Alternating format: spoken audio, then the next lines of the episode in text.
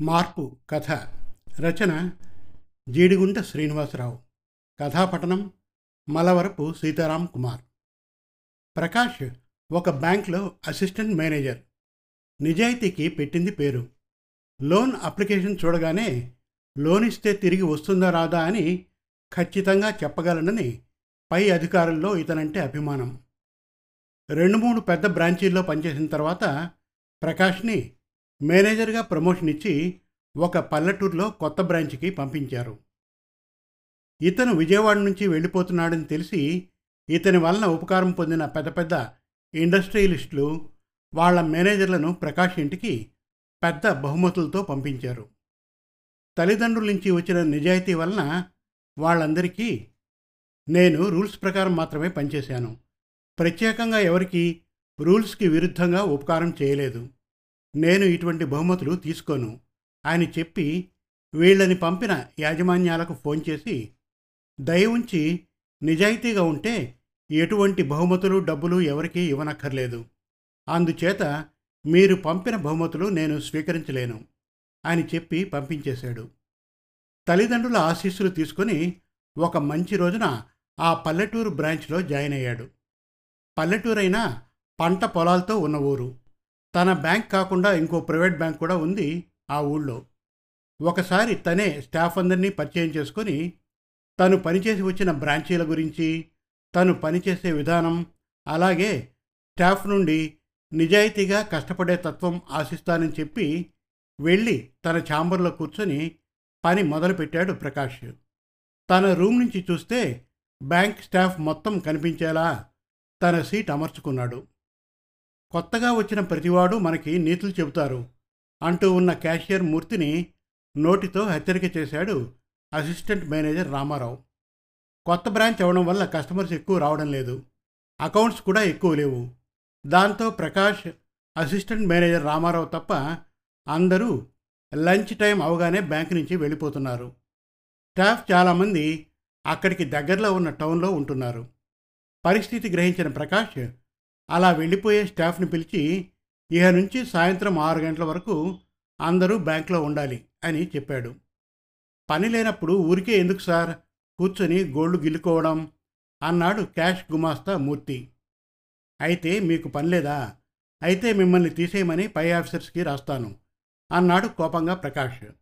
Sorry sir పొరపాటున అన్నాను. ఇహ నుంచి బ్యాంక్ టైం అయ్యే వరకు పనిచేస్తాం అని అన్నాడు మూర్తి. ఇలా అద్దాల రూమ్లో కూర్చొని ఉంటే లాభం లేదని ఒక సీనియర్ క్లర్క్ మురళిని వెంట పెట్టుకుని ఒకరోజు ఆ ఊరు మాజీ మున్సబు గారిని కలిసి తమ బ్యాంకు గురించి తమ బ్యాంకులో రైతులకు ఇచ్చే లోన్స్ గురించి వివరించి ఆయన సహకారం అడిగాడు. దానికి ఆయన అయ్యా ప్రకాష్ గారు నేను మాజీ అయిన తర్వాత నన్ను గుర్తుపెట్టుకున్న వారే లేరు. నేను పదవికి మాజీ అయినా ఈ చుట్టుపక్కల ఉన్న పొలాల్లో సగం నావే. మా పూర్వీకుల నుంచి మాది జమీందారీ కుటుంబం. తప్పకుండా నేను నాకు తెలిసిన వారి చేత మీ బ్యాంక్లో అకౌంట్స్ ఓపెన్ చేస్తాం. ఈ ఊర్లో షుగర్ కేన్ ఎక్కువ. తప్పకుండా రైతులకు మీరు ఉపయోగపడితే రైతులు మీ బ్యాంకుకి ఉపయోగపడతారు అని అన్నాడు. పనిలో పని విలేజ్ డెవలప్మెంట్ ఆఫీసర్ని కూడా కలిసి సహకారం అడిగాడు. తిరిగి బ్యాంకుకి వస్తూ ఉండగా ప్రకాష్తో వచ్చిన క్లర్క్ మనకెందుకు సార్ వీళ్ళని బ్రతిమలాడ్డం? ఈ ఊరి వాళ్ళు అంతగా ఉపయోగపడరు సార్ అన్నాడు. ఈ ఊరిని నమ్ముకునే బ్యాంక్ పెట్టారు. మనకి జీతాలిస్తున్నారు. మన ప్రయత్నం మనం చేసి మనం తీసుకునే జీతానికి న్యాయం చేయాలి. నిరాశపడకండి అని హితవు పలికాడు. మేనేజర్ గారే అంత శ్రమ పడుతూ ఉంటే తను ఇలా మాట్లాడడం తగదు అనుకుని సార్ నేను కూడా నా సాయశక్తిలో మీతో కలిసి పనిచేస్తాను. ఇంతవరకు మీలాంటి మేనేజర్ గారిని చూడలేదు అన్నాడు క్లర్క్ మురళి. రెండు రోజుల తర్వాత మురళి మేనేజర్ ప్రకాష్ దగ్గరికి వచ్చి సార్ మీ ప్రయత్నం ఫలించింది. ఈ ఒక్కరోజే పదహైదు కొత్త అకౌంట్స్ ముప్పై లక్షల డిపాజిట్ వచ్చింది అన్నాడు. ఆ మునసబు గారే పది లక్షలతో అకౌంట్ ఓపెన్ చేశారు సార్. నేను అసిస్టెంట్ మేనేజర్ గారు ఆయన ఇంటికి వెళ్ళి సంతకాలు తీసుకున్నాం అన్నాడు క్లర్క్ మురళి. సంతోషం. నేను కూడా మున్సబు గారికి కృతజ్ఞతలు తెలియజేస్తాను అన్నాడు ప్రకాష్. అయితే రోజూ ఎవరో ఒకరు రావడం వెంటనే వెళ్ళిపోతూ ఉండడం గమనించి అటెండర్ని పిలిచి తన కుర్చీని బ్యాంక్ స్టాఫ్ మధ్యలో వేయమని చెప్పి తను కూడా వాళ్ళతో పాటే కూర్చున్నాడు.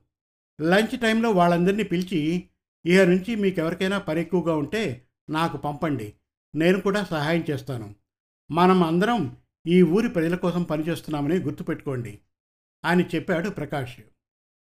మీరు ఏసీ రూమ్ వదిలి ఇక్కడ కూర్చోవడం ఎందుకు సార్? అన్నాడు క్యాష్ క్లర్క్. రోజు రోజుకి బిజినెస్ పెరుగుతోంది. రైతులు కూడా లోన్స్ తీసుకుని పంట డబ్బు రాగానే తీర్చేస్తున్నారు. ఆ రోజు శనివారం అవడంతో పని ఎక్కువగా లేదు. అసిస్టెంట్ మేనేజర్ క్లర్క్ మురళి కొత్త వాళ్ళని కలవడం కొరకు పక్క గ్రామంలోకి వెళ్ళారు. బ్యాంక్ టైం క్లోజ్ అవడంతో క్యాష్ క్లర్క్ క్యాష్ని లెక్క చూసుకుంటున్నాడు. మిగిలిన లోన్స్ చూసే క్లర్క్ తన టేబుల్ సర్దుకొని బయలుదేరడానికి సిద్ధమయ్యాడు. ప్రకాష్ తన రూమ్లోకి వెళ్ళి పై ఆఫీస్కి పంపించాల్సిన రిపోర్ట్లు టైప్ చేసుకుంటూ ఉన్నాడు. అప్పుడు ఒకతను కంగారుగా బ్యాంకులోకి వచ్చి క్యాష్ క్లర్క్కి చెక్ ఇచ్చి అర్జెంటుగా డబ్బు ఇవ్వమని అడిగాడు. బ్యాంక్ టైం అయిపోయిందండి సోమవారం రమ్మని చెక్కు వెనక్కి ఇచ్చేశాడు క్యాష్ క్లర్క్. అయ్యా మా అబ్బాయికి గుండెపోటు వచ్చింది హాస్పిటల్ వాళ్ళు ఆపరేషన్ చేయాలి అంటున్నారు. మీరు డబ్బిస్తే నేను పట్నం వెళ్ళి హాస్పిటల్లో డబ్బు కట్టాలి. కాదనకండి అని బ్రతిమలాడినా కనికరించలేదు క్యాష్ క్లర్క్ మూర్తి. బయట ఏదో మాటలు వినిపించడంతో మెసేజెస్ పంపడం ఆపి బయటకు వచ్చి ఏమిటి? అన్నాడు ప్రకాష్. చూడండి సార్ బ్యాంక్ టైం అయిపోయింది. క్యాష్ అకౌంట్ క్లోజ్ కూడా చేశాను. ఇప్పుడు తీరిగ్గా వచ్చి డబ్బు కావాలి అని అడుగుతున్నాడు అన్నాడు మూర్తి. మీరు నా రూమ్లోకి రండి అని ఆ కస్టమర్ని తనతో తీసుకుని వెళ్ళి అతని చేతిలోని చెక్కు తీసుకుని అతని అకౌంట్లో ఎంత బ్యాలెన్స్ ఉందో చూసి ఆశ్చర్యపోయాడు. అతని సేవింగ్స్ అకౌంట్లో పది లక్షల అమౌంట్ ఉంది. అతన్ని కూర్చోమని చెప్పి మీరు బ్యాంక్ టైం అయిపోయిన తర్వాత వచ్చి ఐదు లక్షలకు చెక్ ఇచ్చి డబ్బు కావాలంటే ఎలా? అన్నాడు ప్రకాష్. బ్యాంకు మూసేసే టైం తెలుసు సార్. టౌన్లో ఉన్న మా అబ్బాయికి హార్ట్ అటాక్ వచ్చింది. పెద్ద హాస్పిటల్లో ఆపరేషన్ చేయాలి. రక్తం కూడా కావాలి. అక్కడి నుంచి వచ్చేసరికి లేట్ అయింది సార్. దయచేసి మీరు చెప్పి డబ్బిప్పించండి అన్నాడు ఏవో కాగితాలు చూపించబోతూ. అక్కర్లేదు ఉండండి ఇప్పుడే డబ్బిస్తాం అని ప్రకాష్ క్యాషియర్ని పిలిచి అతని దగ్గర చెక్కు తీసుకుని వెంటనే క్యాష్ ఇచ్చి పంపండి అన్నాడు. క్యాష్ క్లోజ్ చేశాను సార్ ఇప్పుడు ఇవ్వలేను అన్నాడు మూర్తి. ఆహా సరే ఇదిగో నేను చెక్కు పాస్ చేసి చెక్కు మీద రాస్తున్నాను క్యాష్ ఇచ్చి పంపండి లేదంటే నీపై యాక్షన్ తీసుకోవాల్సి వస్తుంది అన్నాడు. అప్పుడే లోపలికి వచ్చిన అసిస్టెంట్ మేనేజర్తో వెంటనే ఆయనకి మూర్తి క్యాష్ ఇవ్వకపోతే క్యాష్ మీరు హ్యాండ్ ఓవర్ చేసుకుని ఆ పెద్ద ఆయనకి డబ్బిచ్చి పంపించండి. ఆయన డబ్బు వాళ్ళ అబ్బాయి ప్రాణం మీదకి వచ్చినప్పుడు కూడా ఆయనకి ఇవ్వలేకపోతే బ్యాంకుకే అవమానం. మనం బ్యాంకులో ఉండగానే వచ్చి అడిగాడు. రూల్స్ ప్రాణాలు పోతున్నప్పుడు కాదు అని కోపంగా అరిచాడు ప్రకాష్. దాంతో భయపడి మూర్తి ఆయనకు డబ్బిచ్చి లెక్క రాసుకుని మిగిలిన క్యాష్ చెక్కులు క్యాష్ చెస్ట్లో పెట్టి మేనేజర్ గారి రూమ్లోకి వచ్చి సార్ చాలామంది టైం అయిన తర్వాత వచ్చి క్యాష్ అడగడం చూసి ఇతను అంతే అనుకున్నాను. కానీ అతని కొడుకు విషయం తెలుసుకొని నా మీద నాకే అసహ్యం వేసింది. మీరు చెప్పినట్లు రూల్స్తో ప్రాణాలు తీయడం పాపం సార్. అవసరానికి ఉపయోగపడినప్పుడు అతను డబ్బు మన బ్యాంకులో దాచుకోవడం ఎందుకు? అన్న మూర్తిని చూసి శభాష్ మూర్తి అన్నాడు ప్రకాష్. అతని భుజం మీద చేయి వేసి బయటకు నడుస్తూ. శనివారం సాయంత్రం బ్యాంక్ ఎలాగూ లేదు కాబట్టి టౌన్కు వెళ్ళి కావలసిన వస్తువులు కొనుక్కుందామని బయలుదేరి వెళ్ళాడు ప్రకాష్. టౌన్లోకి రాగానే ఉదయం వచ్చిన పెద్ద ఆయన అబ్బాయి గురించి గుర్తుకు వచ్చి అక్కడ ఉన్న ఒకే ఒక హార్ట్ హాస్పిటల్లోకి వెళ్ళాడు. లోపలికి వెళ్ళి రిసెప్షన్ దగ్గర నించుని ఉన్నాడు. ఇంతలో బ్లడ్ ల్యాబ్ నుంచి మూర్తి ఇంకో అతను చేతిని రుద్దుకుంటూ వస్తున్నారు. కంగారుగా ఏమైంది మూర్తి నీకు? అన్నాడు ప్రకాష్. మేనేజర్ గారిని చూడగానే నమస్కారం సార్ నేను బాగానే ఉన్నాను. ఉదయం వచ్చినప్పుడు పెద్ద ఆయన చెప్పారు వాళ్ళ అబ్బాయికి బి పాజిటివ్ బ్లడ్ కావాలి అని. అందుకు ప్రయత్నం చేస్తున్నా అని. నాది బి పాజిటివ్ బ్లడ్ అవడంతో మా ఫ్రెండ్ది కూడా అదే గ్రూప్ అవడంతో ఇద్దరం కలిసి బ్లడ్ డొనేట్ చేశాం సార్ అన్నాడు. మంచి పని చేశారు. పద ఆ పెద్దాయన్ని పలకని చూద్దాం అన్నాడు ప్రకాష్. ఆపరేషన్ రూమ్ ముందు విచారంగా కూర్చుని ఉన్న పెద్ద ఆయన వీళ్ళను చూసి నిలబడి మూర్తి సమయానికి రక్తం ఇవ్వడం వల్ల పెద్ద ఇబ్బంది తప్పింది సార్. ఇక అంతా దేవుడి దయ. ఆపరేషన్ అవుతోంది అన్నాడు. ఆయన రెండు చేతులు పట్టుకొని భయపడకండి. మీ అబ్బాయి పూర్తి ఆరోగ్యంతో బయటకు వస్తాడు. ఏ అవసరం ఉన్నా నా నెంబర్కి ఫోన్ చేయండి అన్నాడు ప్రకాష్. సార్ రేపు ఎలాగూ బ్యాంకు లేదు కాబట్టి నేను మీతో సహాయంగా హాస్పిటల్లో ఉంటాను. అన్నాడు మూర్తి. మూర్తిలో ఈ మంచి మార్పుకి ప్రకాష్ తన కృషి ఫలించింది అనుకున్నాడు. శుభం.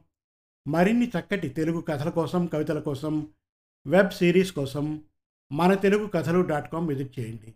Thank you